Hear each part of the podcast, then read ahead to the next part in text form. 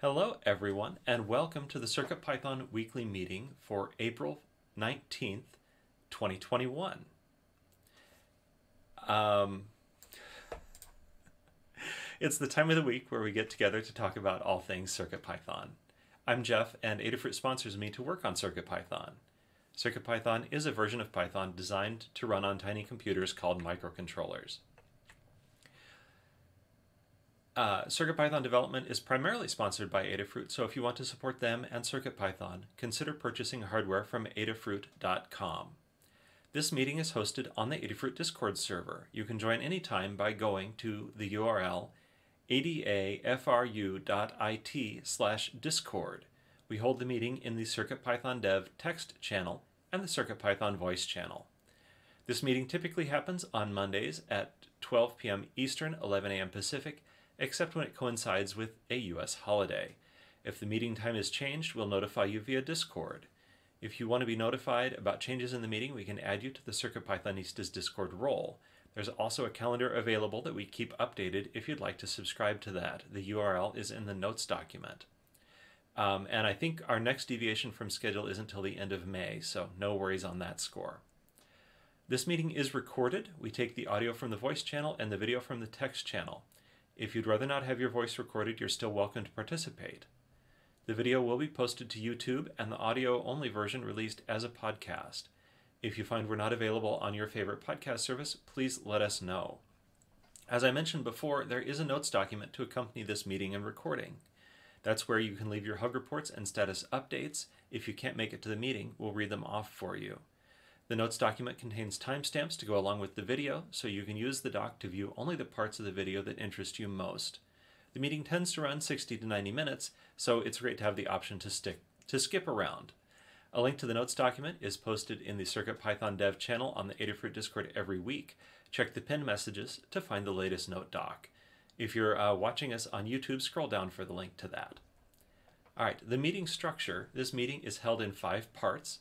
The first is community news and a preview of the Python on Microcontrollers newsletter. The second part is the state of CircuitPython, the libraries, and Blinka, which is a statistical overview of the entire project, a chance to look at the project by the numbers, as it were. The third part is Hug Reports. The first of uh, the round robin sections is an opportunity to highlight the good things folks are doing, taking the time to recognize the awesome folks in our community and beyond. The uh, fourth part is status updates. It's an opportunity to sync up on what we've all been doing. We invite you to take a couple of minutes to talk about what you did over the last week or so since the last time you joined us and what you'll be up to uh, until next time. And then the final part is In the Weeds, an opportunity for long form discussions. These discussions can be uh, a topic identified during status updates or something you've identified ahead of time as too long for status updates. And that covers how we'll go. Um, I will head back over to the notes so I can tell you community news. And uh, Foamy Guy, I hope you can get the links today. I really appreciate it when you are able to do that.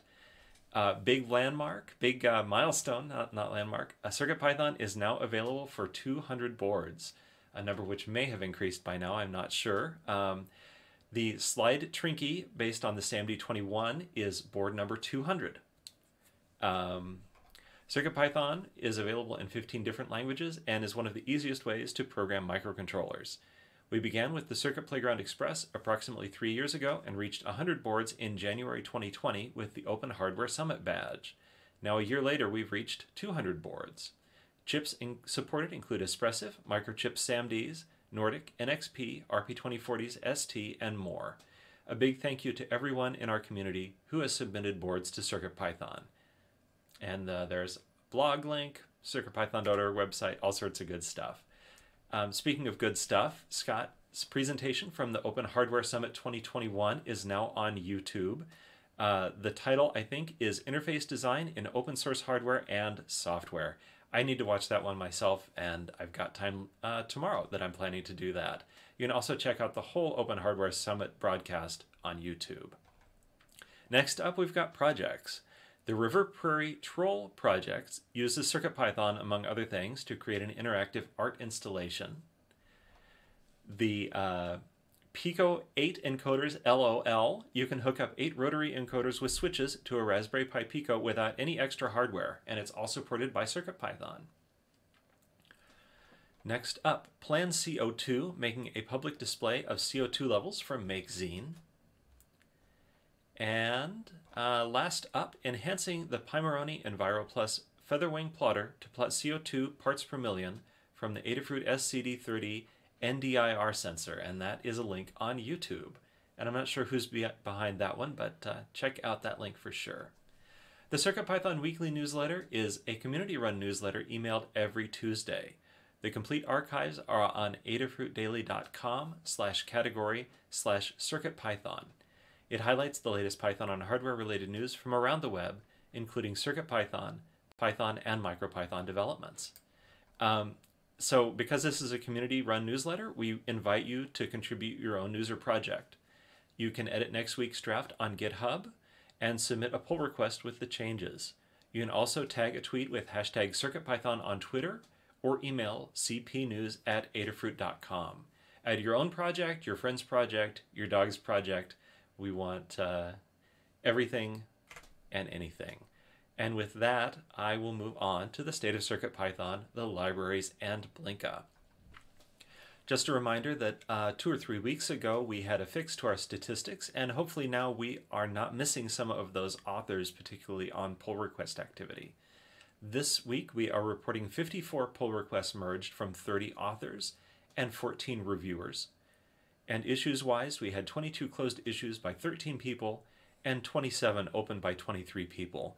So, I mean, first, it's really exciting that we, um, of course, authors, reviewers, and people active on issues overlap. But you know, we're getting well into that three dozen people active weekly to help us improve CircuitPython, and that is just really awe-inspiring. Um, some new names among the authors that I don't recognize are Mick Glenn, Stone Hippo, David Lee Dom, Dee Jecken and Scott Monahan. Some of those may have appeared before, but they're less familiar to me. But we appreciate every one of you. And as to the reviewers, it's your review that uh, makes things go smoothly and lets us merge in uh, high quality pull requests. And yeah, we, we need all sides to keep things going. And with that, I will pass things on to Scott to tell us about the core. Awesome. Thank you, Jeff. Sorry, I was too busy rolling my eyes at a post on the Raspberry Pi forums. Oh no. Uh, um, okay, so for the core, we had 18 pull requests merged from 17 different authors. So thank you to all of the our authors. Um, so new names I just want to say thank you to are Stone Hippo, uh, Zodius Infuser. Uh, wow, so many of these names I do recognize. So thank you to those folks. Uh, thank you to the four reviewers, and uh, also thank you to Neradoc for getting this list fixed up last week uh, again. Uh, we have 25 open pull requests. A couple of those are quite old. Um, so again, as always, please take a look at those. Um, uh, if you could pick, if folks need something to help out with uh, or want to help out with something, picking up old pull requests is very, very helpful. Um, there's good stuff in these pull requests, and it's it's sad to see them not get fully merged in. Uh, issues wise, we had seven closed issues by five people and 12 open by 10 people, so we're net up uh, for a total of 427 open issues, which you can see at github.com slash adafruit slash circuitpython slash issues.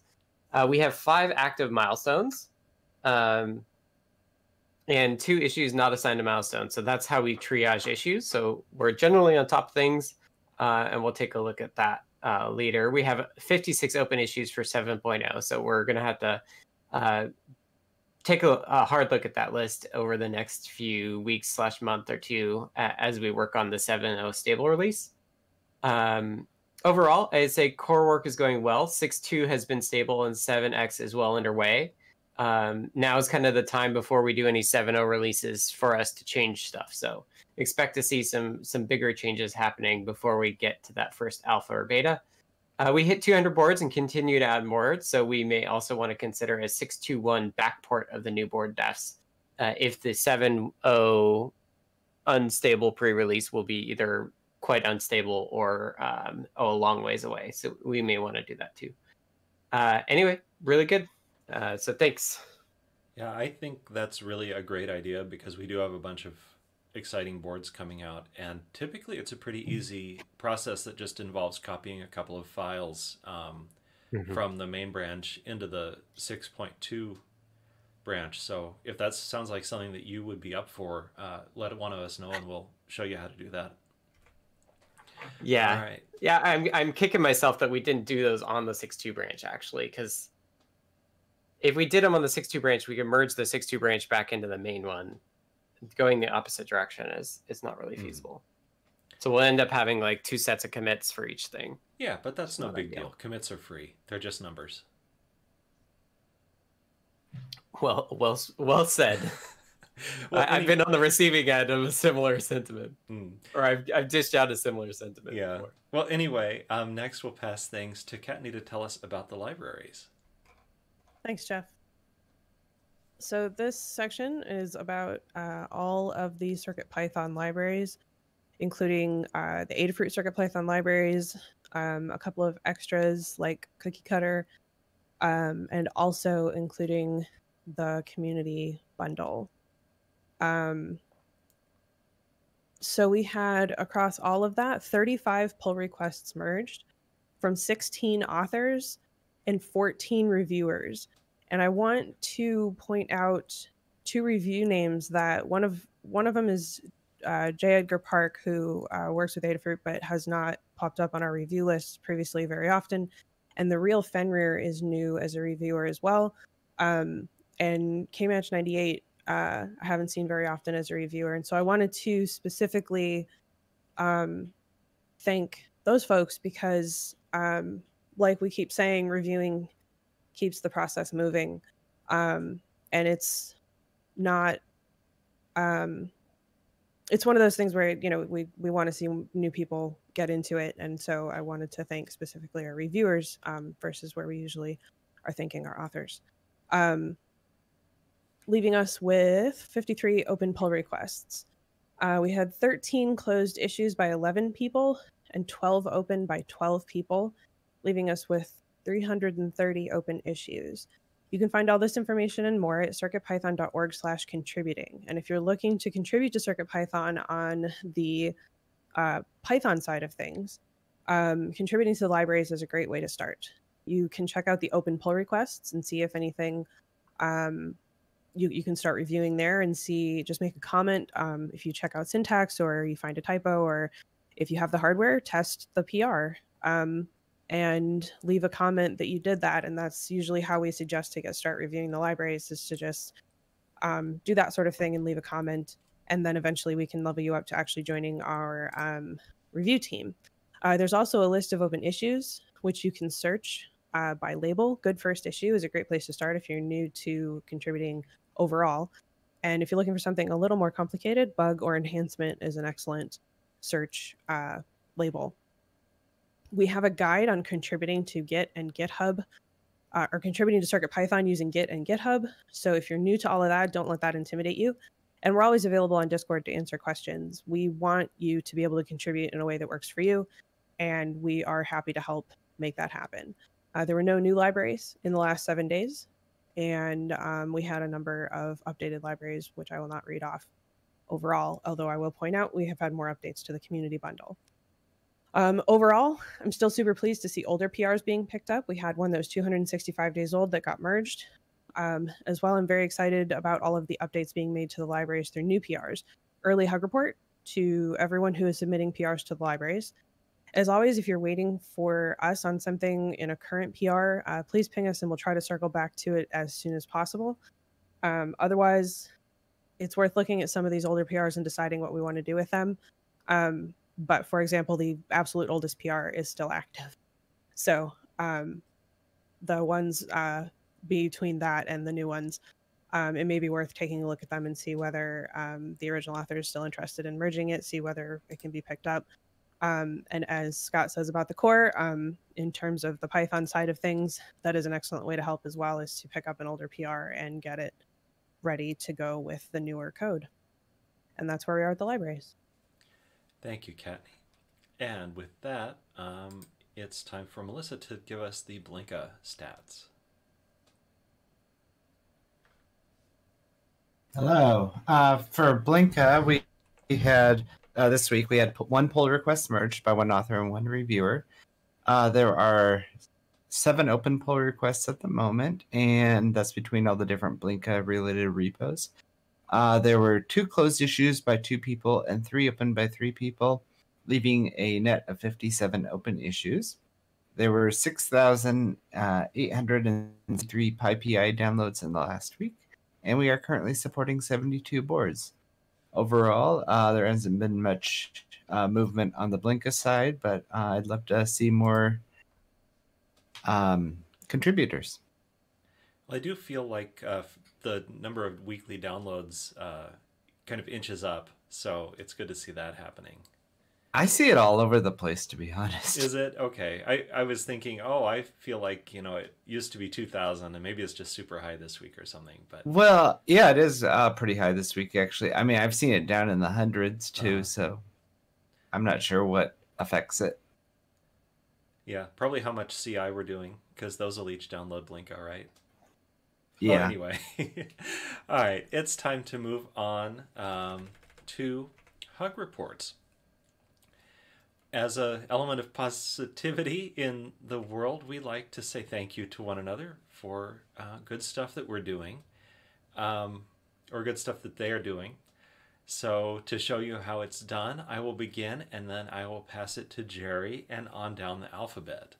So, first, a hug report uh, to Dan for briefly being a sounding board about a problem I was having on the SAMD 51, although I was asking the wrong question.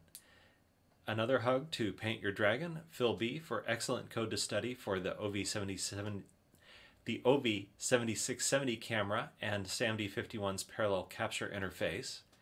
Um, on a more personal note, GitHub users uh, Joe Callier and Howoff for recently contributing to a desktop Python project of mine.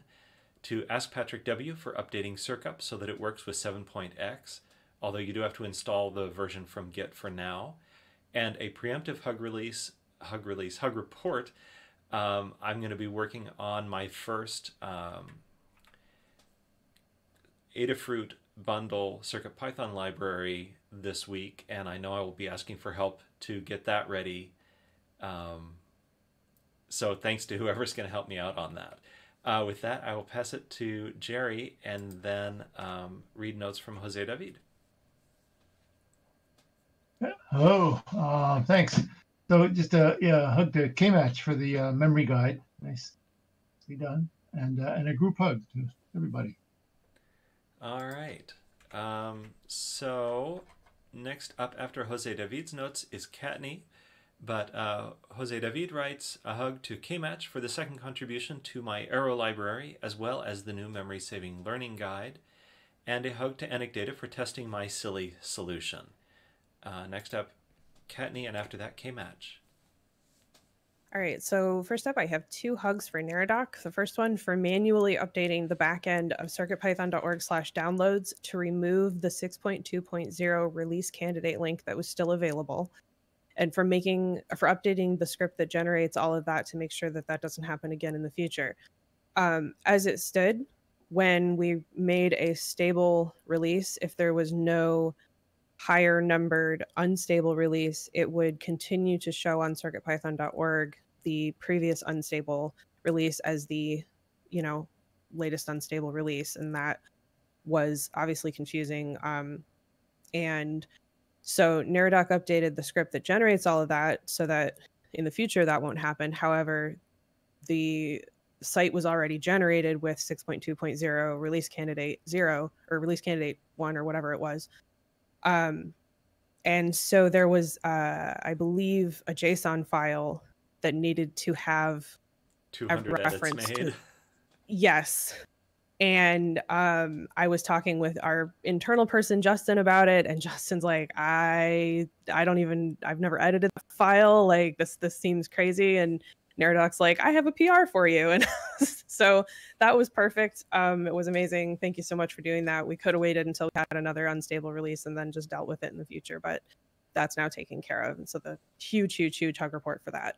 Um, as well, a hug report to Neradoc for getting the module filtering or for getting module filtering going on the board support matrix. Um, to Jose David for the flurry of documentation updates, to Kmatch for his first guide, which was on CircuitPython memory, uh, to everyone who helped us get to 200 boards on circuitpython.org, and um, unrelated to CircuitPython, a hug report to the Ingenuity team at NASA for a successful first flight on Mars. All right. Um, yeah, I haven't gone reading the news coverage of the test of the flight because I know I just fall in and not come out all day. So after after I'm done for the day. All right. Um, Kmatch is next, and then Maker Melissa. Okay, thanks, Jeff. So first off, thanks to Jose David for the arrow library, uh, which is easy way of drawing uh, arrows pointing at things. Uh, and uh, I guess I'd like to amplify all the hugs I received on the Learn Guide and pass some of my own out. First to Kattni and Justin for help in figuring out how to write a Learn Guide and giving me some pointers and uh, fixes to get that get that done. And also a big thanks to everybody who contributed some ideas to, to go into that. Uh, specifically, I'll call out David Glaude, Indico, and the Purple Samurai. And there was a community member that made a comment. Uh, I don't know how to figure out who they were, but uh, thanks for that one, particularly related about SAMD21 boards, which got incorporated yesterday. Uh, and then the uh, the system for making the guides is really uh, easy to use. So thanks to everybody who who designed that. So I'm sure a ton of work that went in to to making that so so easy to operate and for for me to figure out. Uh, and last off, uh, for to Foamy Guy for taking the big first step of initiating the move of all the display O uh, library, spe- specifically the widgets, into the new GitHub CircuitPython organization. Thanks a lot, everybody. Thank you. And yeah, congratulations on that first Learn Guide. I haven't actually read it yet. Um, all right, next up is Maker Melissa, and then um, Mark, if uh, he's here to read his notes. Uh, could you come back to me? I seem to have lost the guy or Oh. the document. Yeah, that's fine. Mark, are you ready to go, or do you want me to read them? All right, I can read Mark, who just has a group hug. And um, Melissa, did you find your place? I did. Okay, go ahead. Okay. Uh, so this, uh, I want to give a hug report to uh, Kattni for starting the Funhouse product guide. Uh, hug report to Dan Halbert for contributing to Blinka, and uh, Noe for uh, adding the uh, Feather RP 2040 to the Matrix Portal library, and a group hug to everyone else. All right. Scott, you are up next without adequate notice, and then after that, I have notes from Anecdata. I got you. Uh, hug report again to Kmatch for the memory saving guide.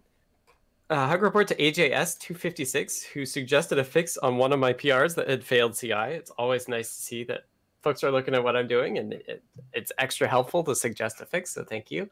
And then uh, hug report to Tiomich for the QString space saving PR. Uh, that was really neat. Uh, so thanks to them. All right, thanks, Scott. Um, I have notes from Anecdata, and then it's off to Ask Patrick. So Anecdata has a hug for Neradoc for testing a small PR I didn't have the board for. Uh, after Patrick is Dan. But go ahead, Patrick, if you're here. You are not. All right. Uh, Patrick has a hug report for Jim Bennett for his help on the Azure IoT library. It's always great to see Microsoft contributing. All right, Dan is up, and then I have notes from David. So thanks to Jose David for um, tackling a number of libraries and adding uh, better, simple example documentation and also fixing a bunch of other things uh, in, about the documentation in a number of those libraries. And thanks to Neradoc for the CircuitPython.org improvements that we talked about already, and also for the um, uh, the read the docs dynamic filtering by existing by uh, existing modules in any particular board. You can say which boards have such and such a module, and it'll it'll narrow it down. It's wonderful. All right. After the notes from David, it will be Foamy Guy. But uh, first, David has a hug for Bill Binko, known as AT Maker's Bill, for progressing on the BLE HID to multiple hosts.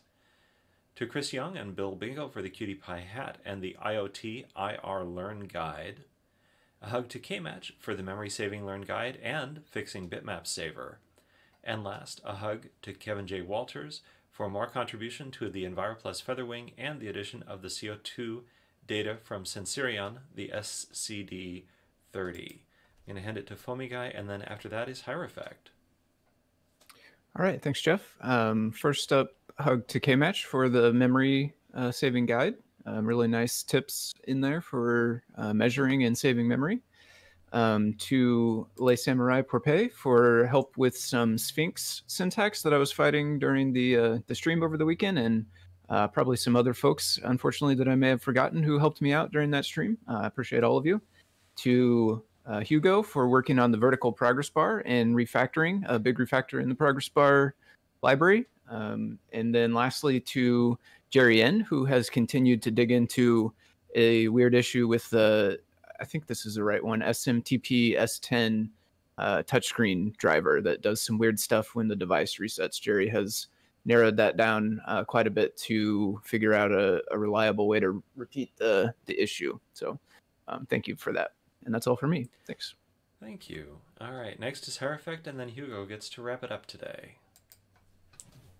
Alrighty, um, just a thank you to Dan for his continued help on the deep sleep stuff, and a group hug to everyone else. All right, Hugo, take it away.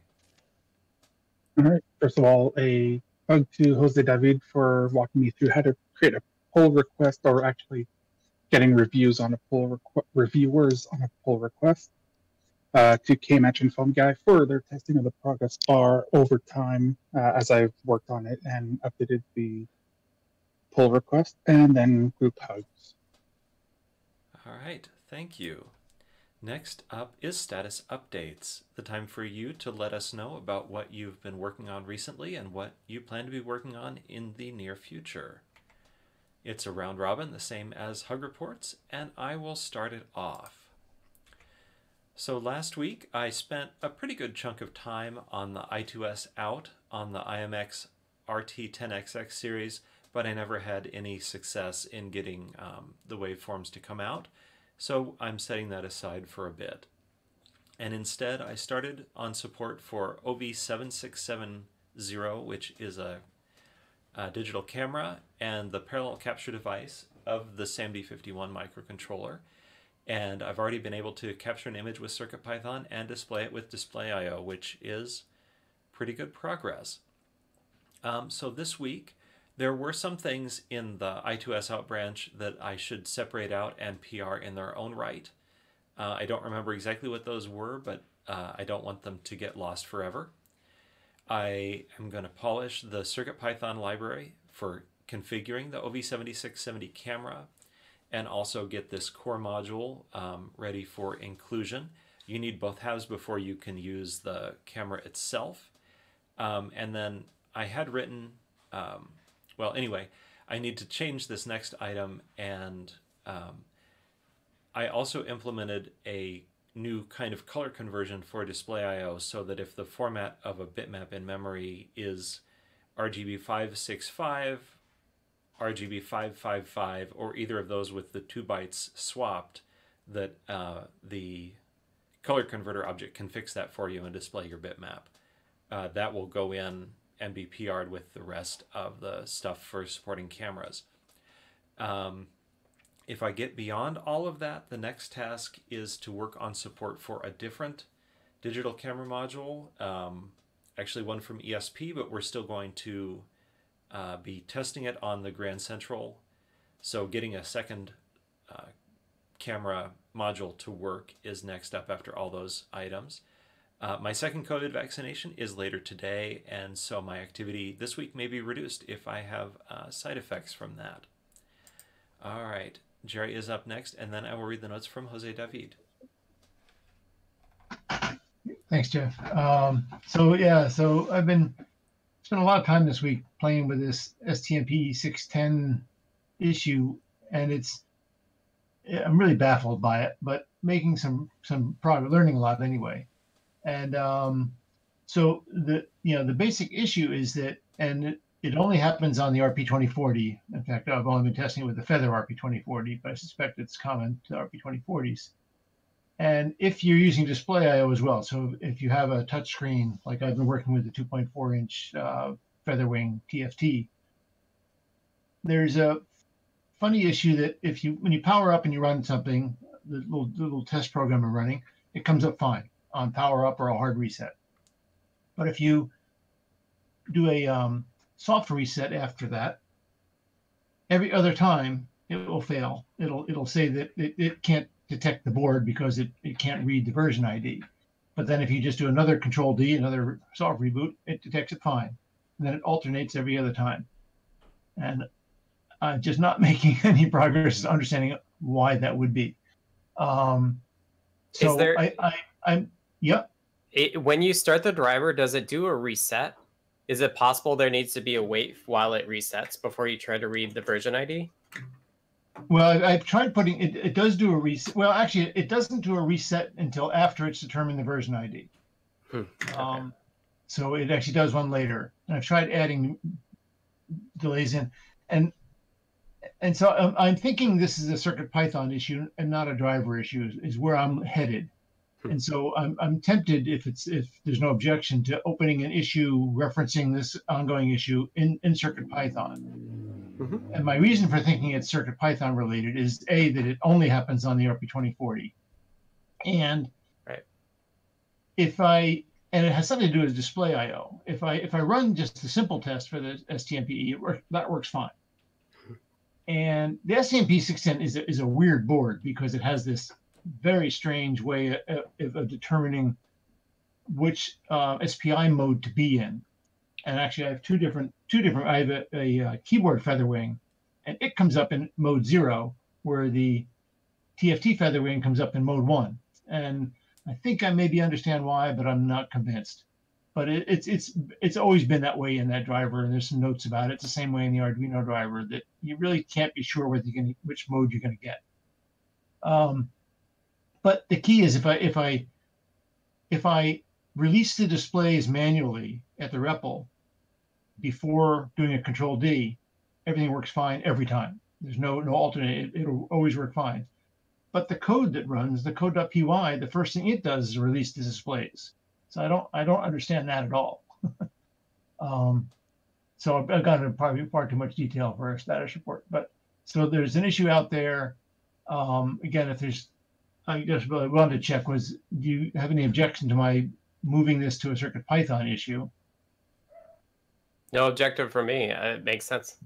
Okay, I'll, I'll do that sometime the next day or two, just to and, and again, I'm trying to narrow it down.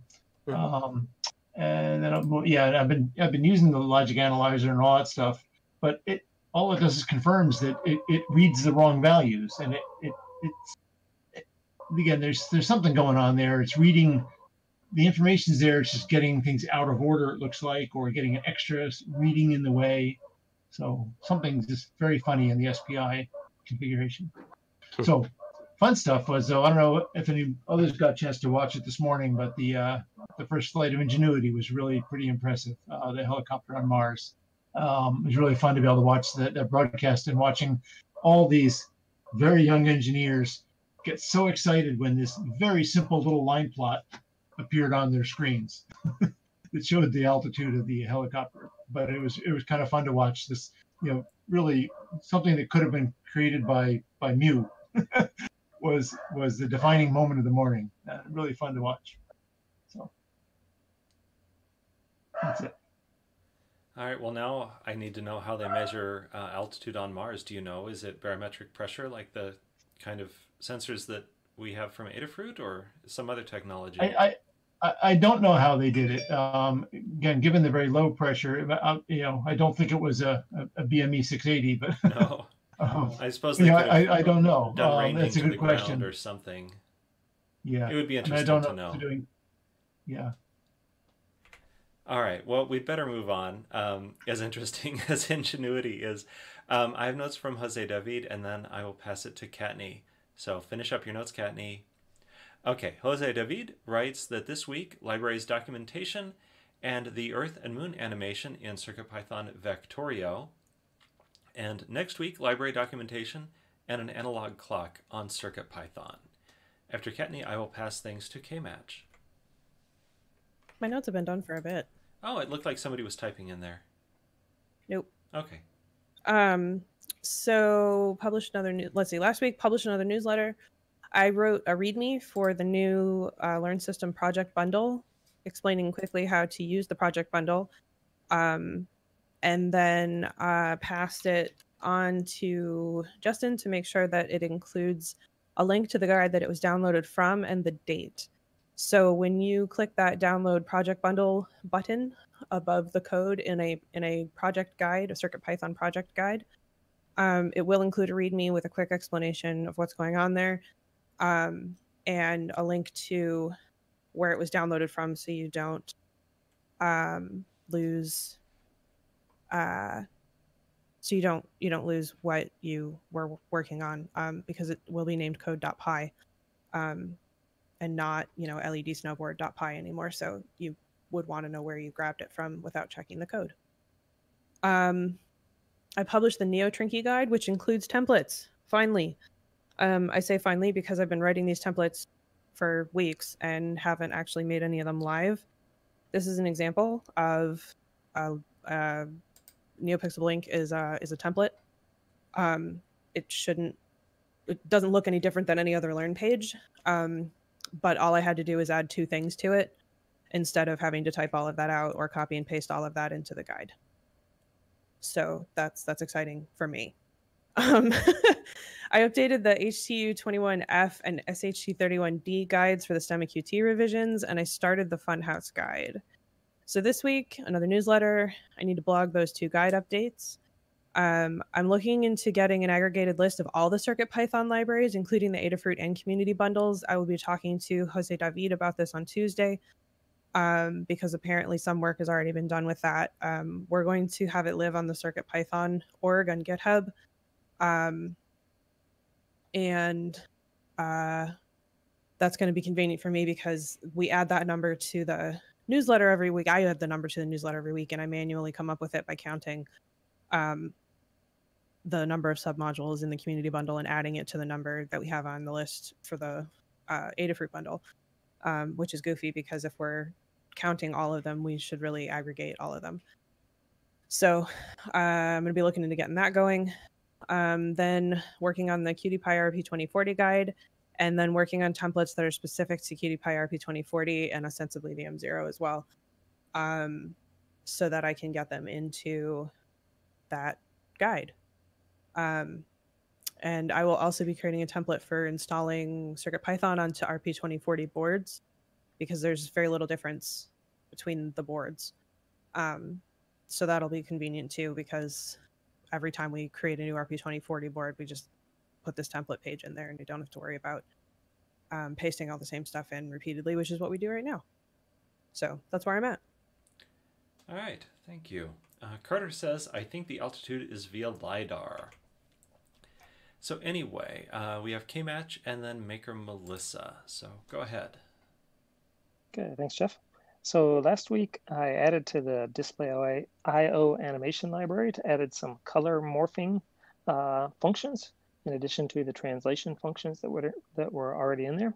Uh, and I use that uh, as part of the new Learn guide, which has been mentioned above, but there's a link there if anybody wants to take a look. Uh, this week, uh, I want to try out the new Circuit Python graphics org and push the uh, animation repo up there, see if I can figure out how to do that. Um, next, I want to review the slider widget from Jose David, which looks really cool, and it uses a new feature to be added to widgets, uh, basically being able to slide your finger around while it's touched. So I'll get to try that out. Uh, and the next thing, something I've been trying to avoid so I can get other stuff done, but I think it's uh, been sitting on my desk too long now. I've got a Teensy 4.1, so I want to see how that behaves on CircuitPython since it should be super, super duper fast. So I'm eager to try that. Uh, and I don't think I can hold off anymore. Uh, and then last, uh, main thing I've been working on is in C with the uh, uh, logic analyzer project to see if we can get good integration between sigrok, which has a viewer for logic signals, along with Adafruit boards. So that's where I'm spending most of my time this week. Okay, thanks. All right, thank you. Uh, next we have Maker Melissa, and then I will read Mark's notes unless he lets me know otherwise. Go ahead, Melissa. Hello. Uh, last week I almost finished the Funhouse and Home Assistant guide, but need uh, some product guide pages. Uh, so I worked on the fu- uh, Funhouse product guide. Uh, during that, I learned about making templates and template pages in the Adafruit Learn guides, like Kattni was explaining. And uh, I added a few more boards to circuitpython.org, so that brought us up to 200. Uh, this week, I'm going to uh, finish up both those guides and play catch up on some GitHub issues, and then uh, possibly get back to updating the VS Code extension. And that's it. All right. Um, after I read Mark's notes, we will go to Tannewt. Uh, but Mark says, I need to look at issues slash PRs for something else to work on. Suggestions welcome. And getting the vaccine Wednesday. And after Scott, I think I have notes from uh, Anecdata, but I'm not sure. No, after Scott, it'll be Dan. Hello, I finished the demo code for the BLE file transfer protocol. It added offsets and padded values so that they align. Um, I got that working, but the PR itself is still failing CI, so I've got to take a look at that. Um, I also found a bug with struct in the core that I've got to fix. Um, and again, I have PR, but it's failing as well, so I've got to get that in. And that's a that struct packing fix is a prerequisite for that BLE stuff. So uh, that that's top of my list today. Um, I enhanced the GitHub actions for libraries in the core to better highlight errors and help solve them. I think maybe I talked about that last week. Uh, Dylan's coming and going, so I'm not exactly sure when that will roll out, but it's not super urgent. Um, so Dylan will do that when he has time. Uh, last Friday, I started a status LED change, and we'll finish it uh, at the start of this week as well. Uh, we're very much in this mode that doesn't come up very often, where we're between major versions. Um, like we've finished 6.2 and we're kind of sticking there, but the next thing we're going to do is a 7.0. Um, so this doesn't come up very often. So status LED changes is one thing I want to do. Um, we basically want to hit all of the breaking stuff really early so people can uh, so we can do it early and make sure it's all stable. And in that regard, I was planning on doing the moving the BLE file transfer stuff into the core, but I'm actually uh, prioritizing merging in MicroPython 1.15, which was released in the last few days, um, because we're in this like rare window of moving between versions. So uh, that will mean that the MPY version will change. So heads up, uh, early heads up for that. But um, I'm going to take a week and see how far I get, hoping hoping to get far enough that it that it'll be worth it to finish the merge. So uh, thanks to Microdev for doing that prerequisite work as well. All right. Thank you, Scott. Heading back up to the top of the list, it is Dan, and then after that, read notes from David. Okay, so I've been working, uh, continuing working on dynamic USB descriptors. Um, I think I'm, I'm not sure if I said last week, but the API is uh, largely designed and documented. And I was working, we currently have a some Python code that generates the descriptors, and I was changing it so it would output more information so I could change things at runtime. But it's just kind of getting out of hand. It's it's it's there's a it's a very general approach, and we don't really need it because each different kind of descriptor, except for HID descriptors, is different and involves different fix-ups and is composed in a different way. So I was starting to make the script output a bunch of stuff that I would use later in the C code. And I think I'm just going to take our existing descriptors in their hex format form and just write a little bit of custom code for each one. And I think it'll end up being smaller, which is important because we want to get this to fit on the smallest boards. And then the other thing that's happened is that, as has been true for several months now, we have so many contributions from the country, from the community, that there's just a ton of reviews to do, and that occupies uh, time, but it's really good because it produces uh, a new code that's that's featureful and everything like that. Okay. All right. Uh, after I read David's notes, Foamy Guy will be up next. Uh, so David says, I gave my CPX to a friend after showing off all my gear and telling him about CircuitPython, and made a list of advice and Learn Guide links to get him started with the Circuit Playground Express and CircuitPython, and a discussion with Bill Binko on his multi-BLE keyboard project. David, I hope you'll share your uh, list of Learn Guide links because um, because that would be great. It's good to see what other people prioritize and have found most helpful. Um, so I'll pass it to Foamy Guy, and then after that, Hierophect. All right, thanks, Jeff. Uh, last week was testing out the new uh, progress bar style, vertical progress bars, as well as uh, the new examples that are in that repo. Um, and then I started creating the new repositories for the display widgets in the CircuitPython org. Um, and I, I, probably am forgetting a few things for last week. I didn't fill it out as I went. Um, so that's all I got there for next week, though. Um, I'll keep going with those new widget repos, and I'm going to try to look into PyPI and read the docs, getting those set up. I have a, a topic down in the weeds to discuss that a little more. Um, I'm going to update some, well, pretty much anything in the Learn Guide repo that uses progress bar so that it can get the new uh, importing syntax so that we'll be ready to merge that progress bar um, update. Um, I'm going to look into a change that somebody, uh, a user of the Stream Deck, had asked about, uh, was having a way to make icons uh, be able to change layers, and then also possibly trying to make another sort of level of uh, of organization where you can have multiple layers in a group, uh, or I guess folders maybe is what they call this on the real Stream Deck uh, project. And then you can move between those layers that are within that group, uh, or you could change over to an entirely different group. Um, so like being able to put your layers together and bounce around like that. Um, and then lastly, the other thing I'm going to look at this week is uh, retesting the um, TLC 59711 LED multiplexer. That's the uh, that's the old oldest PR that's out there, and I've tested that a few times, um, and I've got the circuit all built, put away somewhere. I need to dig it dig it back out and uh, try that out again to see if I can get that get that working. The uh, the user working on it said that they tested it with some Adafruit boards and uh, got it going, whereas I could not last time I tried it. So uh, see if I did anything wonky there and try to get that up and running this week. Um, and that's all I got. Thank you. Uh, up next is Hierophect, and then Hugo will finish things up. Okay, so this past week, uh, I rewrote the internal structure of the alarm module so that things are easier to follow and maintain. Um, that, those internal changes uh, started with the ESP32S2, and uh, once kind of the first drafts of uh, the NRF and STM32 ports are in, uh, I'll hopefully be able to get in there and make similar changes just so that they're all on the same page. Um, basically, that was just making it so that light sleep and deep sleep processes aren't overlapping so much when they don't actually share code. Um, fixed I fixed a bug on the ESP32S2 where the uh, returned alarm objects uh, don't match each other. Um, I got set up with the RP2040 uh, using the JLink so that uh, GDB, I have GDB debugging and um, some basic control tests available as I work on the RP2040 sleep functionality. So I've been starting up on the G- RTC and GPIO wake up functions, and I'm working on deep sleep for that first.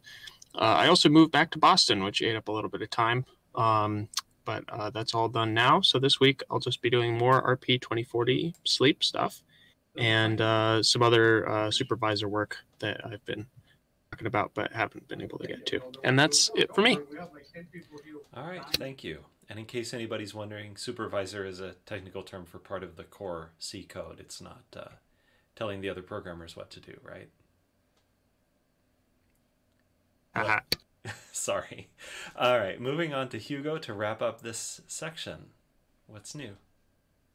All right, so last week I did all the final last changes and tweaks to the progress bars, um, examples. I created a few more and started working on the debranding or branding of the CircuitPython build so that each uh, group that builds their own can brand it as appropriate to keep CircuitPython an Adafruit thing. Uh, so this week I'll be working on that branding, uh, get a first pass going for review, I'm hoping, and in non-tech or personal stuff, um, getting my second job Wednesday in the morning. So rush hour, long drive, podcast o'clock.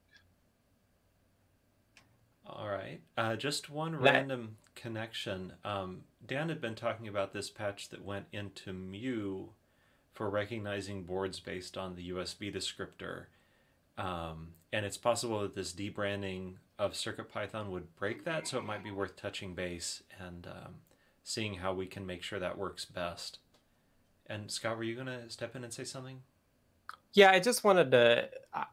I, I want to make it clear that my my goal with this work is not to make it so that the Adafruit centric one is is called out well. My goal is that like wherever the core CircuitPython repo is that that we all work on is what gets the circuit python name. I know right now that's like kind of the same thing as Adafruit, but in the future, I, I hope it's not. So I just want to make it clear that like my goal is that we very clearly support and brand the versions of circuit python that come from kind of the quote unquote official repo and the official CI.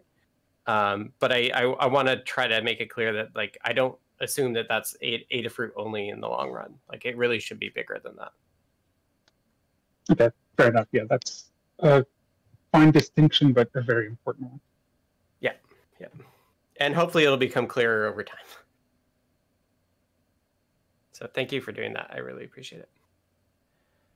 All right. Well, we already got in the weeds just a little bit there, but now we are officially in the weeds. Um, and the first topic I have has been uh, contributed by Patrick, but uh, they're missing the meeting, so I will be reading it. Um, so it is a potential list of candidate repos to move into the CircuitPython GitHub organization. Um, I'll read these off as they are right now, uh, but people are encouraged to add to the list if you like. We'll finalize this soon after the meeting.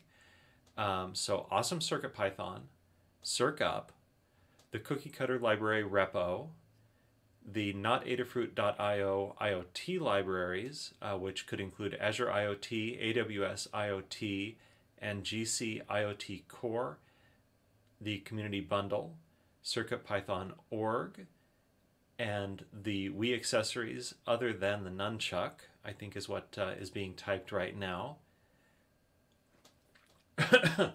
Pardon me. So, uh, Scott, do you want to say a little bit about this? Because I think you are kind of driving this idea right now. Mhm. Yeah, I think it's really good. I think um, I just need to run these by Phil and Limor. I just don't want to. I don't want to surprise them when we move things out of the out from under Adafruit. So I think these are all good ideas. I just think I, I want to double check with them um, about it because know it, it is a balance between highlighting the things that are Adafruit funded and supported and and the things that kind of we just put there because they weren't. Um, I think the community bundle is definitely one of the things I highlighted. It's just I want like it's tricky. I want to make sure like some somebody needs to before we move it. We need to make sure that like any instrumentation or other tooling that we have around it can handle it if it's in a different place. Um, so yeah, I think there. I think those are good suggestions. I think um, I'll I'll take an action item or I'll I'll, I'll take this list and just start an email thread uh, with Phil and Limor and say like, are you okay with this? Um, and then I can report back next week, or or you'll just see them move over. Um, so yeah, I'm. I think those are all good ideas. I think. Uh, awesome CircuitPython might have problems just because they it might be linked to from elsewhere. I think that when you transfer a repo from, well, at least from a user to an organization, GitHub will forward it until you Yeah, fork it true. back into your into your organization or user. So I'm Right. not super worried about that, but definitely it's something that you can verify in GitHub documentation Right. will work how you want.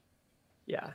So I got I did get the okay for the circuit or for the community bundle already. So it's just it just needs somebody to make sure that we're not going to break everything if we move it. Yeah, the Um, the tooling is almost the biggest. Um, well, I mean, there's the human part and the tooling part. So thanks Right. for helping us navigate all of that. And I'm I'm I'm happy that people are excited about this. I think I, I'm I'm very excited about it too. It's it's I think a realization that we have stuff that really belongs outside of belongs to CircuitPython more broadly than just Adafruit. So I think it's good.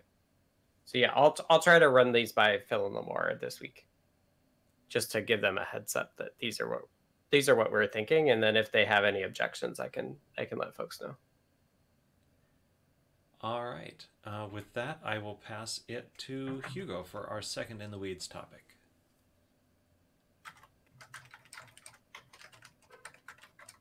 Um, Hugo, are you ready? There you I go. am sorry, I just lost my place there. Um, so as I mentioned, uh, with the pull request where Jose David helped me out there, um, there is a contributing process in the Learn Guide for people to contribute to core libraries. So all the Adafruit underscore Circuit Python ones. Uh, but there isn't any mention about requesting reviewers or assigning reviewers.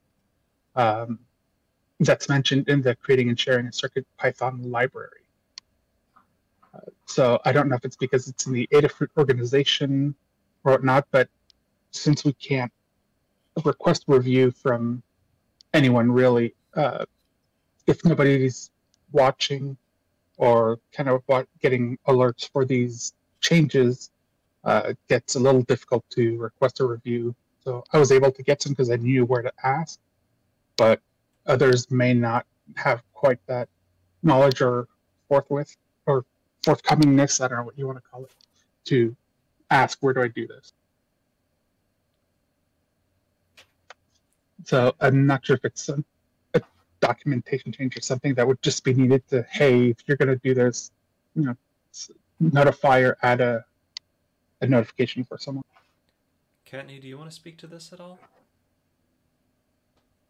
So it's there's a huge section on reviewing in the um, contributing to Circuit Python using Git and GitHub guide, which is uh, neither here nor there. It just might explain why it's not in the creating and sharing a library guide. Um, although it was never, it was never. I mean, the the this other guide came long after the creating and sharing guide, so it's just was included there. Um, it the not being able to request a review directly is a is a GitHub limitation. Um, that that's what I'm thinking is um, if you can't ping Circuit Python librarians as a, a team, um, you're you're entirely free to ping me, um, or I don't want to toss out Scott without you know him giving permission, but I can um, handle it. there i figured there's there's uh, there's those of us who are perfectly happy to if you ping us directly to then request review from circuitpython librarians um so don't feel like don't feel like if you're pinging us directly that we are assuming you mean you need us to review it um like we we understand that you know you, you- it's not it's that the github limitation exists and that not everybody can request um can request a review. And, and part of that kind of makes sense because if people were able to request reviews they could start requesting reviews from individuals and that would also go nowhere.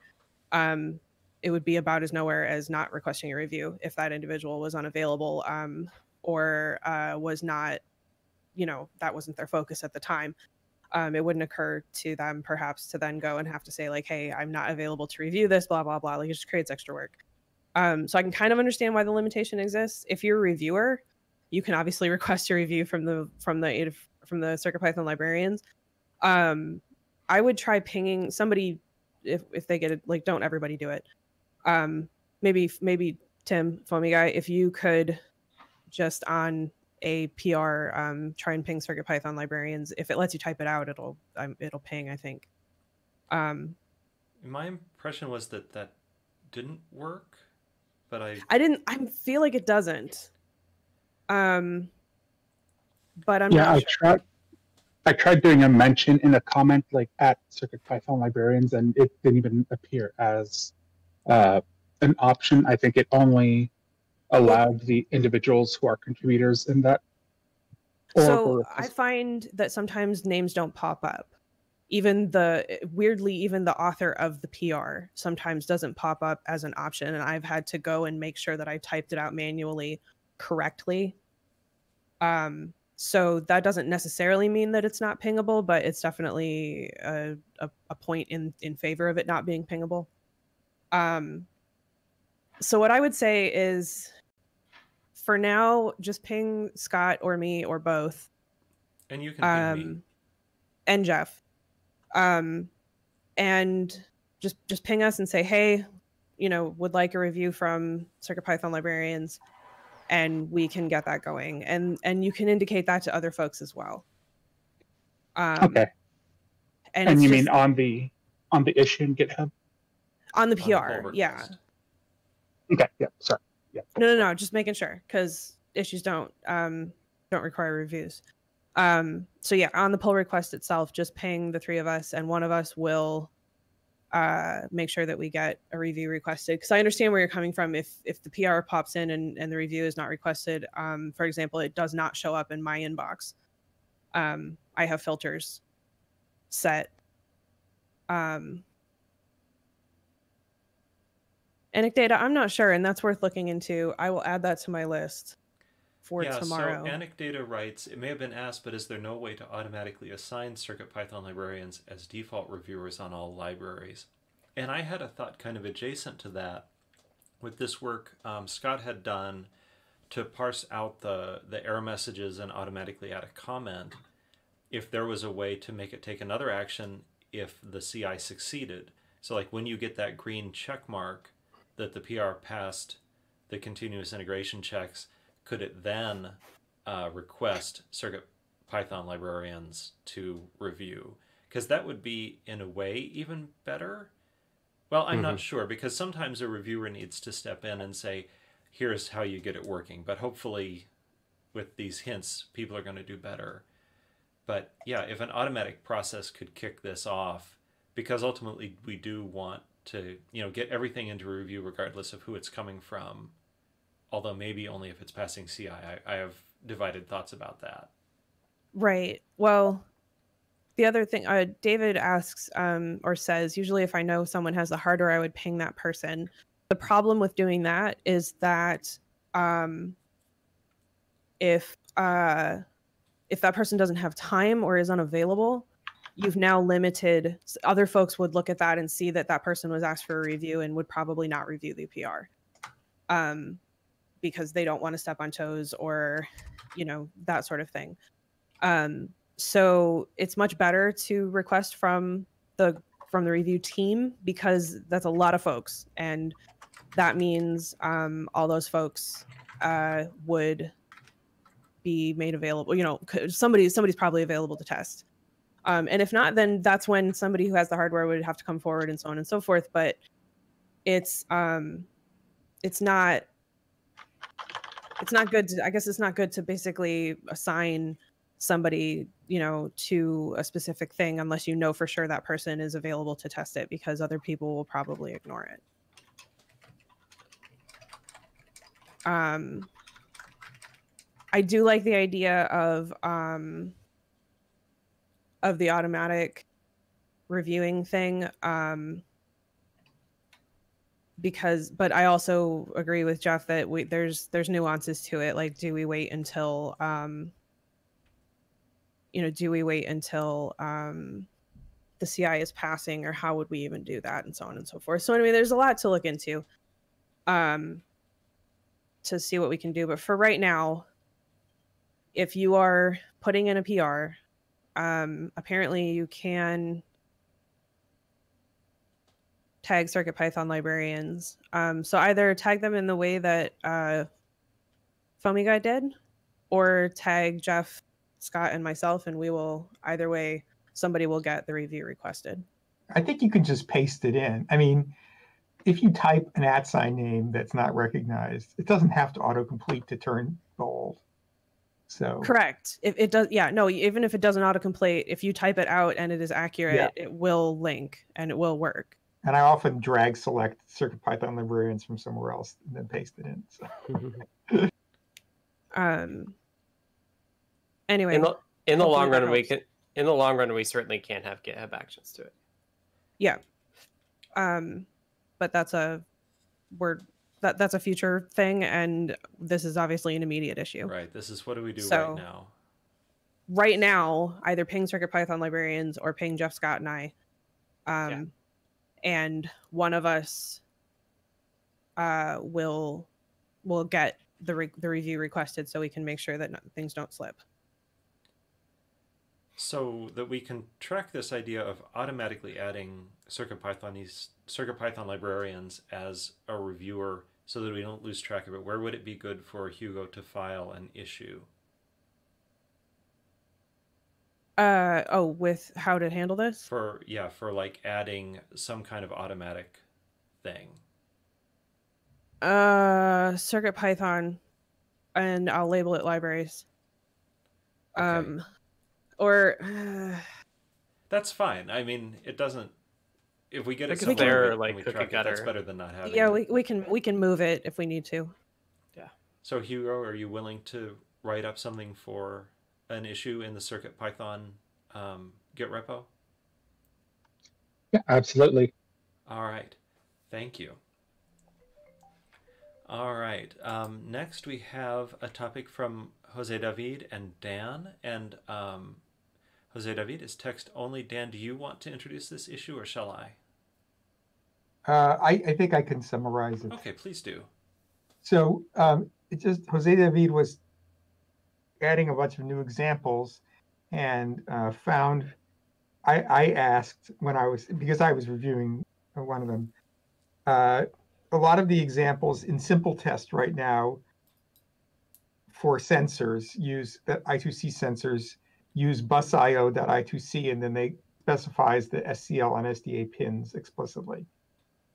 And so the simple test examples and or the examples that Jose David was writing uh, could use board.i2c instead of busio, the busio call. And so the question was, did we have any guidance on in simple test and or other exa- simple examples whether we should use board or busio? And I was I asked Kattni that question.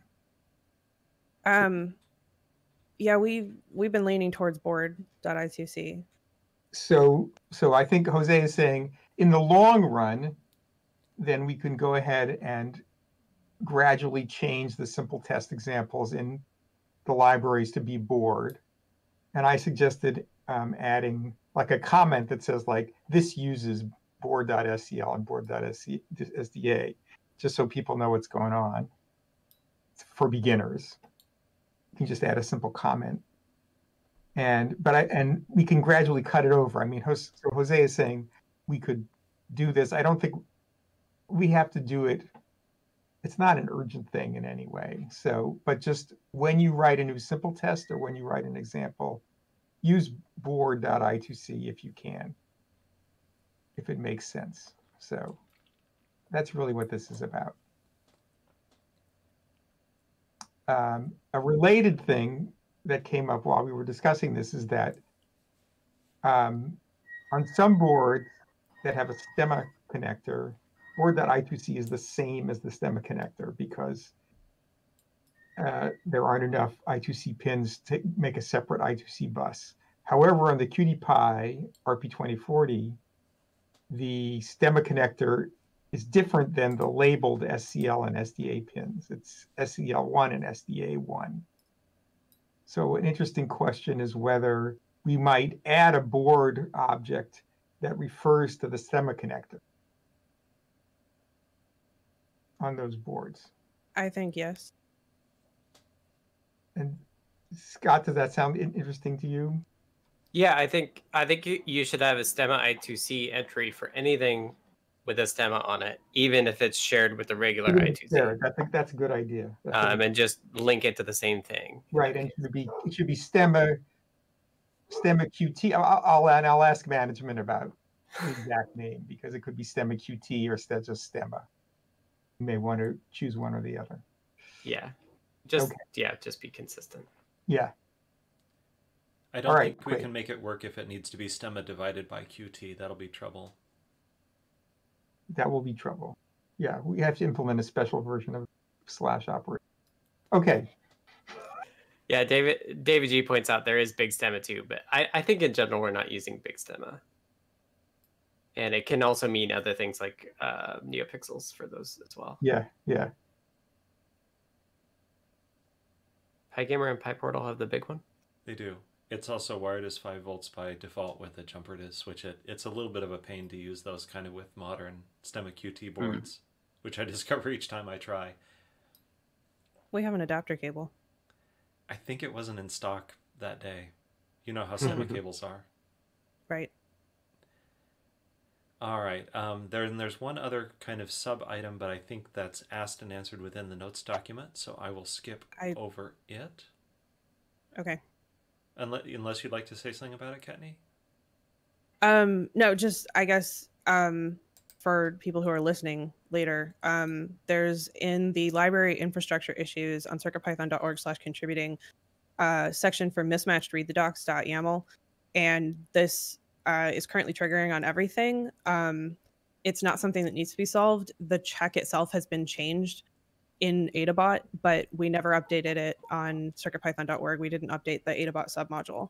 So I will get that taken care of tomorrow. Um, the PR is here that fixed it. Um, and that is how uh, it got resolved. So that was all.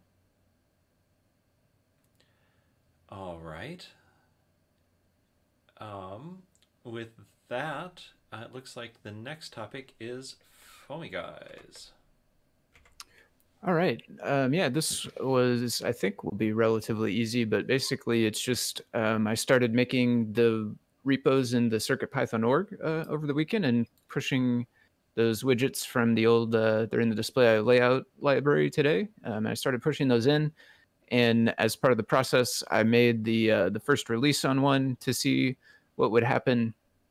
And um, the the PyPI upload failed, which I, I think is probably expected because it didn't have any um, credentials in the secrets or whatever they call that inside GitHub where you put those. Right. Mm-hmm.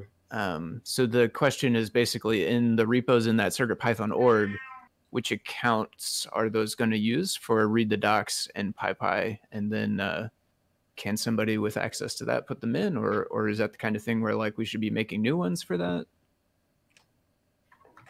Um, I go ahead. Go ahead. Go ahead. I was gonna say I think new accounts are the right way to go.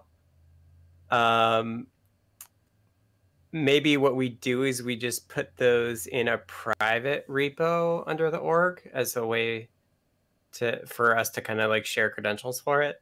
I think generally it's good to have one account that has access to it all that like you don't actually use. You add your yeah, you add your personal account as a maintainer as well, but you always like the the, read the docs for read the doc. Yeah, for read the docs and I guess PyPI. Well, PyPI you can have multiple as well if you want. Maintainers. To. Okay.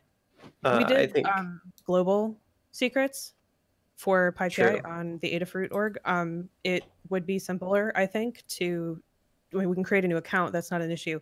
Yeah. But I think having global secrets on the CircuitPython org um, makes Yep. sense as well. And for read the docs, we can create a single account. Then you, um, Foamy Guy, for example, would create the project on read the docs and then add, you know, CircuitPython account as a maintainer. And then what that means is that if you um, stopped working with us, for example, uh, we would still have access to those uh, documents um, and would be able to change them. And so that way it's not limited, but we can um, figure out a place to keep um, the credentials for read the docs. But you don't actually need the read the docs credentials for that account to add it as a maintainer. That's how we do it. We have an AdaBot account.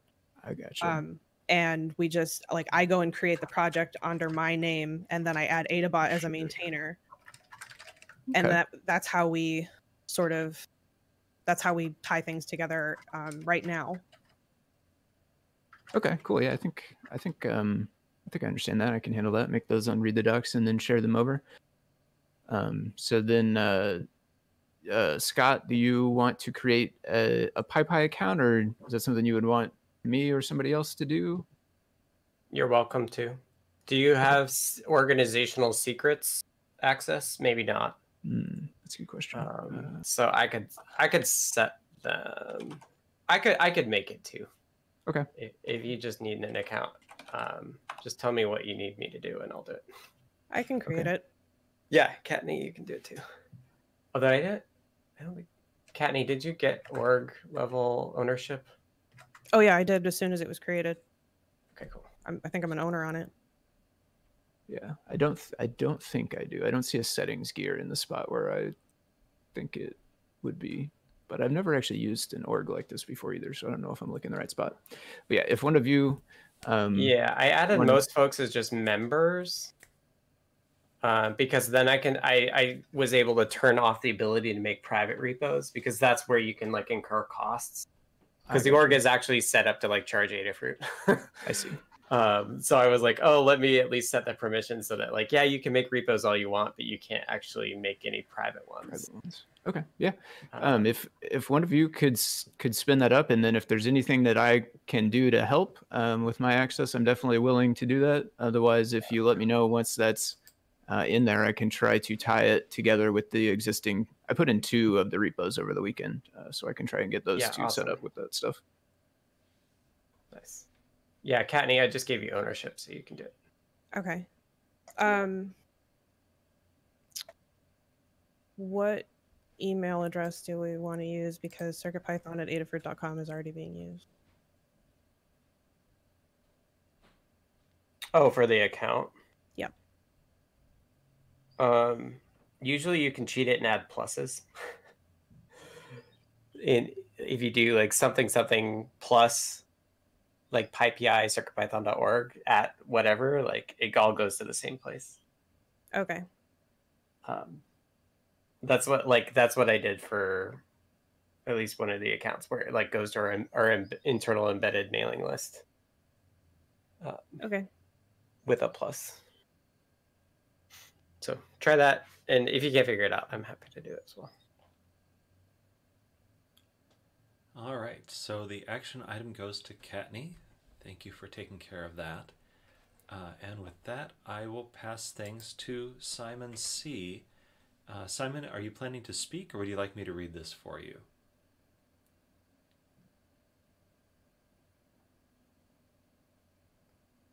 Hello? Hello, your audio level is a little low, so please turn it up if you can.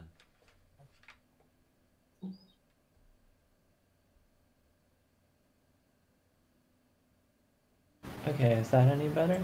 Yeah, that's somewhat better. Okay, so um, I'm very new to uh, CircuitPython and the kind of Adafruit uh, Discord community. It's been a really great, I think it's been less than a week. Um, so I uh, was looking at a comment that Kattni posted about um, the animations library growing in size and getting uh, too big for uh, being fully loaded onto smaller boards.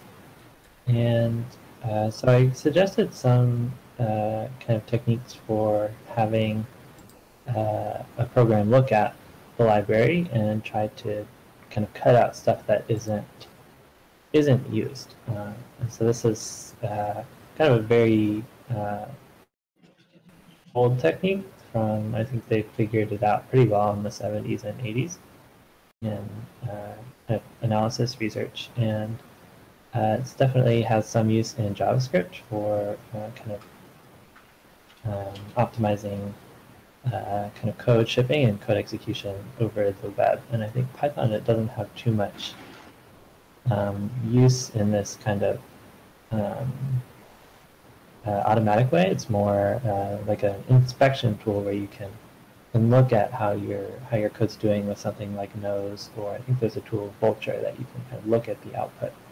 So I kind of suggested a couple um, uh, ways to uh, organize like almost like sub slices or sub parts of libraries that you could um, uh, select to use um, and, and put onto uh, to the board. Um, and I was curious about what uh, different like you know, how it should be the API should be like and kind of what is best for letting users do this or having Adafruit package these kind of sub subparts of libraries. And I, there's plenty I don't know about how CircuitPython is built and kind of what the, the language limitations are. Uh, I think there's one particular uh, limitation on uh, static. The kind of analysis has to be static, and any changes to uh, within Python, uh, like if you if you say import module, um, that can be static analyzed. But if you uh, import, kind of doing import dynamically, it doesn't.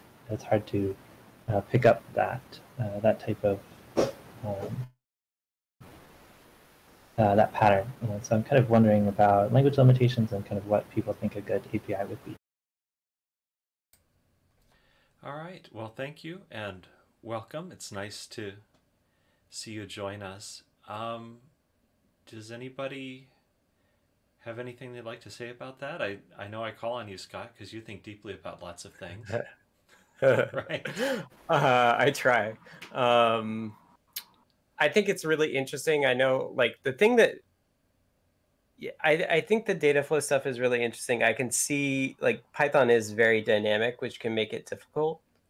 Um, but I think there's only a few libraries where imports are actually like kind of as needed. Um, generally, for like how to split things apart, it's just like you know all the related things should be in a file uh, because file is like the level that you import stuff into RAM. Um, kind of my my desired next step in terms of making libraries like less large is just actually instrumenting it. Um, like I think we would be much better about keeping our libraries small if we simply knew how much bigger we were making them as we change them. Um, and that's like that's not related to this. I don't want to like answer with a different thing, but uh, I think in terms of like us maintaining the libraries on the whole, that that would be a, a better first step is just to instrument it and track how large they're getting. Um, but I could see that I could see that data flow analysis would be really helpful for specific libraries that that may need to be restructured to be more efficient. Uh, but I've not actually done any data flow analysis myself, so I can't really say how feasible it is with Python. I, I would say there's not that much dead code or something like that. I mean, it's really that the libraries are large because they have a lot of features, like some sensor, or or they have multiple things in them, like the animation library. So um, I'm not sure you're going to find out a lot um, that would help you shrink them significantly. As Scott said, it makes sense just to make smaller libraries to be and, and factor them into multiple things. Like, should we break up the animation library? Should the HID library up? That kind of thing. Another thing that occurs to me is we're very um, proud of this trait in CircuitPython where to change your program, you just edit code.py. You don't uh, run a series of tools or anything.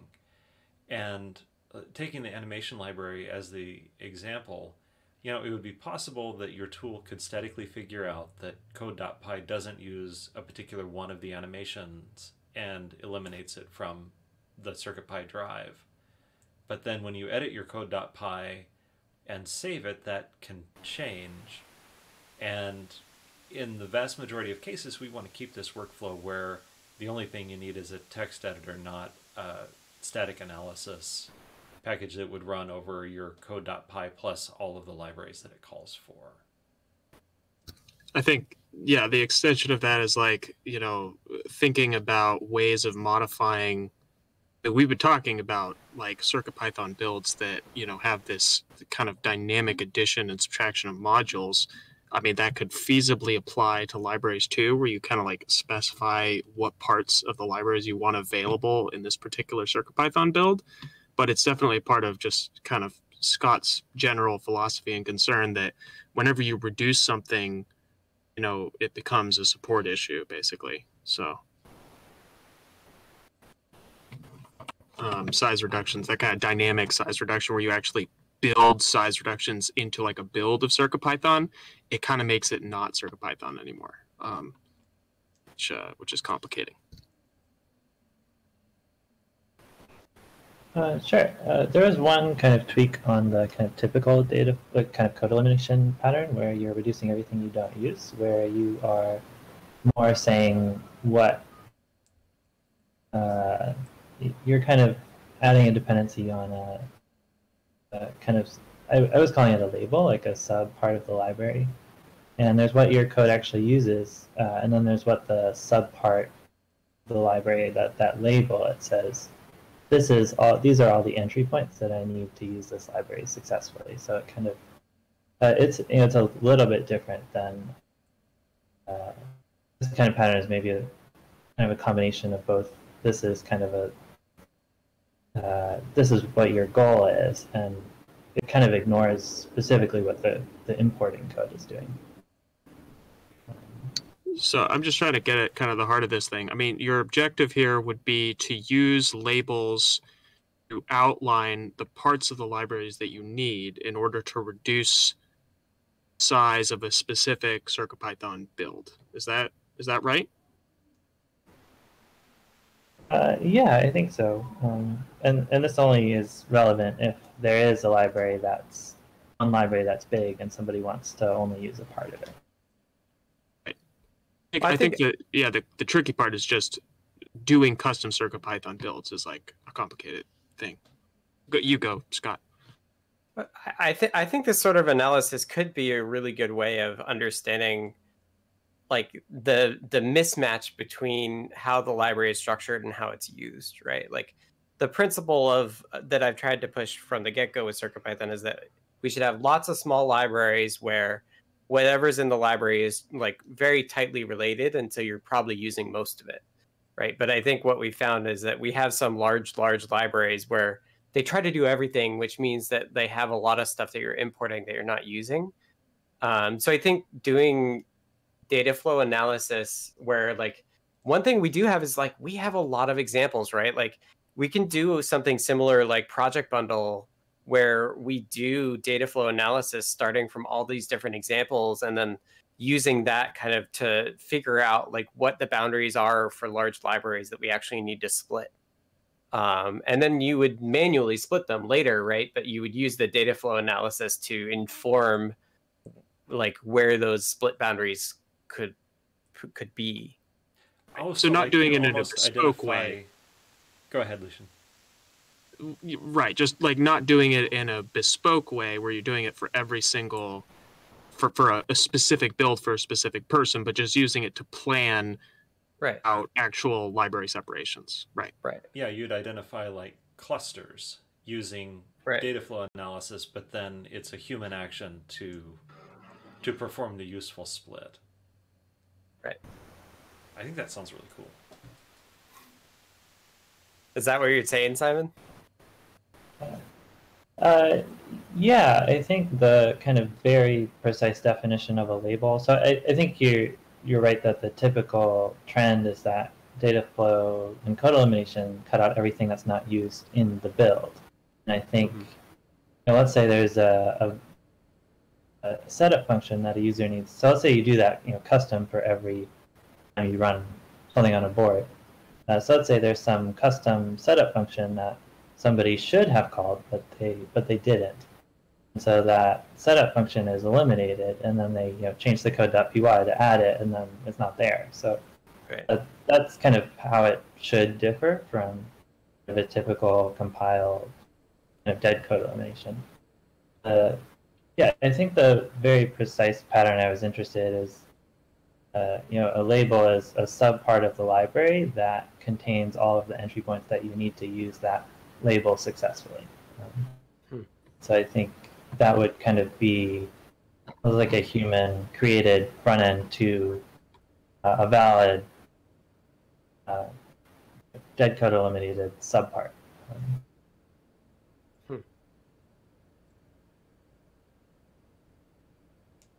Um, but there there are existing tools for just looking at what what a use doesn't doesn't use. So that's I think Vulture right. does that uh, reasonably well, and so does I think Nose. Hmm. I think I think just the broader the separation that that would that has to be kind of acknowledged is is whether it, the user or whether a dev is doing this separation. I think that that's just uh, still what I don't totally get whether which side you're describing. Uh, I was leaving that open as something I didn't know enough about. I think because I don't know what tools are used to build CircuitPython, and I didn't.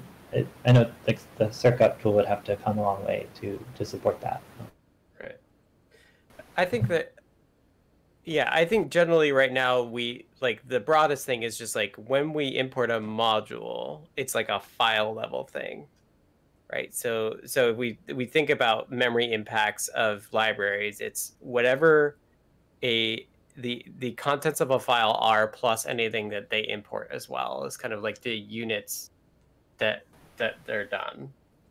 Um, and so that's why my bias is like let's change these units so they better align with use um, but there are some things that we could potentially do that would be like lazy loading code in CircuitPython so that like like we have a like we have more flash than we have RAM generally. So like we could think about if it's an MPY file, like maybe when we first parse it, we don't actually like load the code in. We just say where it is in the file, and then only when we actually would would have called it, we load it in. Um, but I think the reality is is that like we're very much in uh, like Moore's law territory for microcontrollers right now. So like it, it's not usually that useful to optimize libraries because we're going to get hardware that is let is as it as inexpensive as what we're using now, but has much more RAM and flash.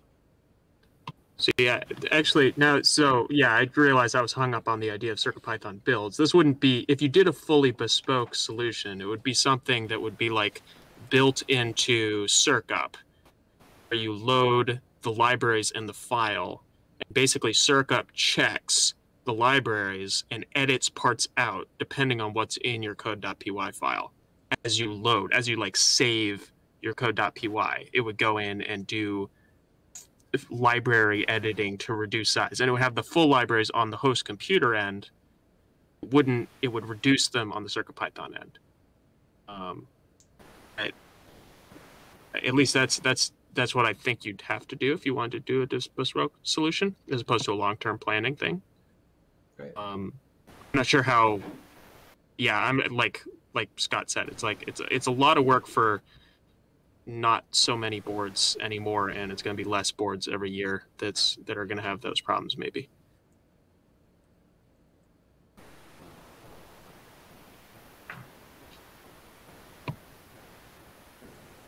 Okay, so it sounds like it's more. Uh, just... you know, there might be a couple of libraries that we want to do this for, but it sounds less um, less useful. I think it's a matter of how it uh, applied. It's definitely an interesting idea. Well, yeah, I think we aren't really familiar with applying these kinds of of ideas. I mean, I recognize the the name tree shaking as it applies to JavaScript, but uh, it's not a level of, of abstraction or or technology that I think about CircuitPython with. So, Does I mean, I could kind of see the I, outline I of it, circuit feature, but okay. yeah. I mean, if the VM did it, it would be amazing, right? Like, if it if the VM has to run less code, then that's cool. But um, like Python in general, like even CPython doesn't do a whole lot of optimization on bytecode at runtime. Um, and there's been some discussion in the CPython world about like whether they do want to go the route of like V8 where they're doing very aggressive optimizations or whether CPython is really there to be like a canonical, like less optimized but canonical implementation of Python.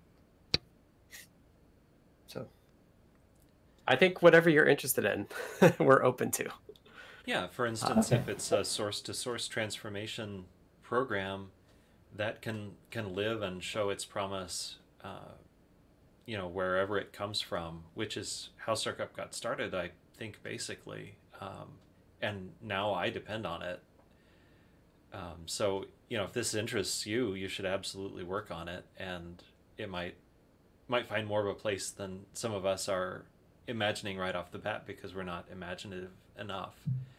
Um, another random thing I wanted to interject is I was looking at the size of MPY files, which are the CircuitPython byte compiled version of Python files.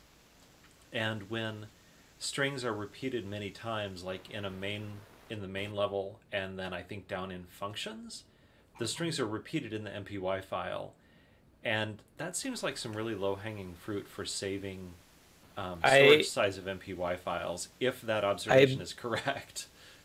I think they may have changed that mm. upstream already. Okay, so maybe if we so get for any like MPY 15 stuff, yeah, hold your horses on any optimizations, the stuff that MicroPython may have done already.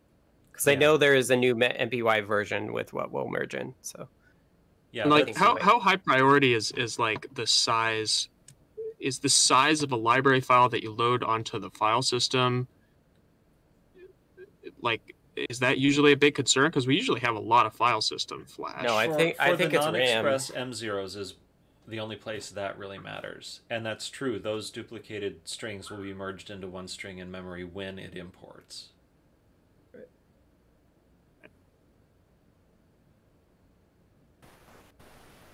Uh, it sounded like there was one specific library, like the animations library that Kattni was was talking about. Can somebody kind of speak to that that issue, or is that?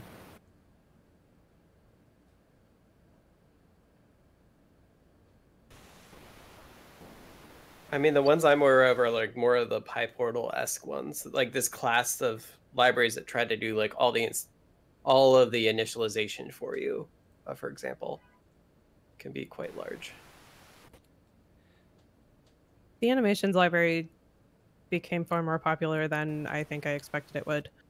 Um, and so we were taking anybody who added animations, um, we were just adding them, and I think I think that's a problem. Um, I want to refactor out the community submitted ones to another because they're not they're they're they're they're not used as, as significantly as some of the other ones um, into their own library. Um, Are- Are they in different files, or is it is it a RAM problem different- or a Flash problem? uh, they're all in different files. Like Okay, every so it's a- animation is in a separate is a file. fl- it is a Flash problem then. yeah, you could y- you can very easily drag part of the library over, but that's like that's a support nightmare. We're not gonna we're not gonna tell people to do that. Um, Right. Okay. I mean, we can tell people to do that on Discord, but we're not gonna write a learn guide on doing it. Um, yeah, Bundlefly isn't going to do it. No bundlefly is not going to do it either. So um basically i i want to slim it down to be able to for example as this was as Neradoc pointed out run on Neo Trinkey that's what brought this up in the first place. Um was that Limor was like yeah do led animations. And i said It doesn't fit. And she said sure it does. And i said no it really doesn't. And she's like maybe i dragged she, she doesn't she's she, she might have just dragged stuff over and not realized it.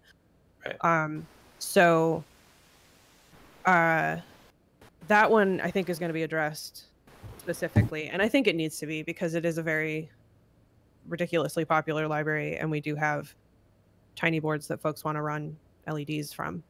Yeah. Um so I think that's a that's a good candidate for a refactor. I don't think that applies to everything though. Right, and by refactor, you actually mean splitting apart into separate. Correct. Like, yes, I mean repos. yeah, where Yeah.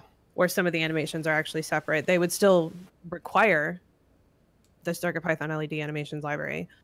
Um, I'm not going to duplicate code, but Right. it would um, build on. it top would in of theory yeah it would build on top of it and it would create a situation in theory where we can fit this onto a smaller board and then Right. just like a few other libraries where we have to be very careful with what we add um, we would have to be very mindful of what we Mm-hmm. add to the CircuitPython LED animation library as well. if the if the core and I, I use an overloaded word if the if the very minimal part could fit in uh, frozen on some of these devices but that's probably too much to hope for since not I even- think I think that's the problem. I think Limor might have tried that. Mm. well i know Um, that the but, like- um, pixelbuf doesn't fit so it's about right space. well yeah and already on Neo Trinkey neopixel um, is NeoPixel is frozen, HID is frozen, and um, pixelbuf is enabled. So PyPixelbuf is not necessary. Okay. Right. So basically, I think she created the, the best version of the build she possibly could. And we have to make the library smaller if we want to use it. This this may change with the updated MicroPython as well. Cool. Then I will it- hold off on that for a week. Because like when you freeze libraries in, you're basically freezing in the MPY files. Right. Um, the same similar structures. So. Yeah, that'll change hopefully for the better. that could be a pretty big ro- roadblock to getting to 115 if everything gets larger. Yeah. Well, uh, shall we wrap this discussion up? Uh, sure. It sounds like there's kind of two uses. There's uh, slim down what is being used, and then I think that I want to use this sub part of a library and then give me that slim down build as the maybe more usable one that I was was thinking about. So that's uh, yeah. I'll I'll keep reading and thinking about it. That's all. All right. Well, thank you so much for joining us, Simon. Hope to see more from you in the future, and we're happy to help you, you know, get up to speed on some things about how the core works. Um, there is a lot to know, and even those of us who've been doing it for a while are still learning. So, really appreciate you joining us and bringing a different perspective, and hope to see you again soon. And that will allow us to wrap up the CircuitPython weekly meeting. This has been the CircuitPython weekly meeting for April 19th, 2021. And I'll just click back over to my um, other document for the wrap up. Uh, thank you to everyone who participated. If you want to support Adafruit and CircuitPython and those of us that work on it, consider purchasing from the Adafruit shop at adafruit.com. The video of this meeting will be released on YouTube at youtube.com slash Adafruit, and the podcast in audio-only version will be available on major podcast services. It will also be featured in the Python for Microcontrollers newsletter. Visit adafruitdaily.com to subscribe. The next meeting will be held next Monday as usual at 2 p.m. Eastern, 11 a.m. Pacific. That will be the April uh, 26th meeting, if I'm not mistaken. The meeting is held on the Adafruit Discord, which you can join by going to adafru.it slash discord. To be notified about the meeting and any changes to the time or day, you can ask to be added to the Circuit Pythonistas role on Discord. We hope to see you all next week. Thanks, everybody. Thanks, everyone. Thanks all.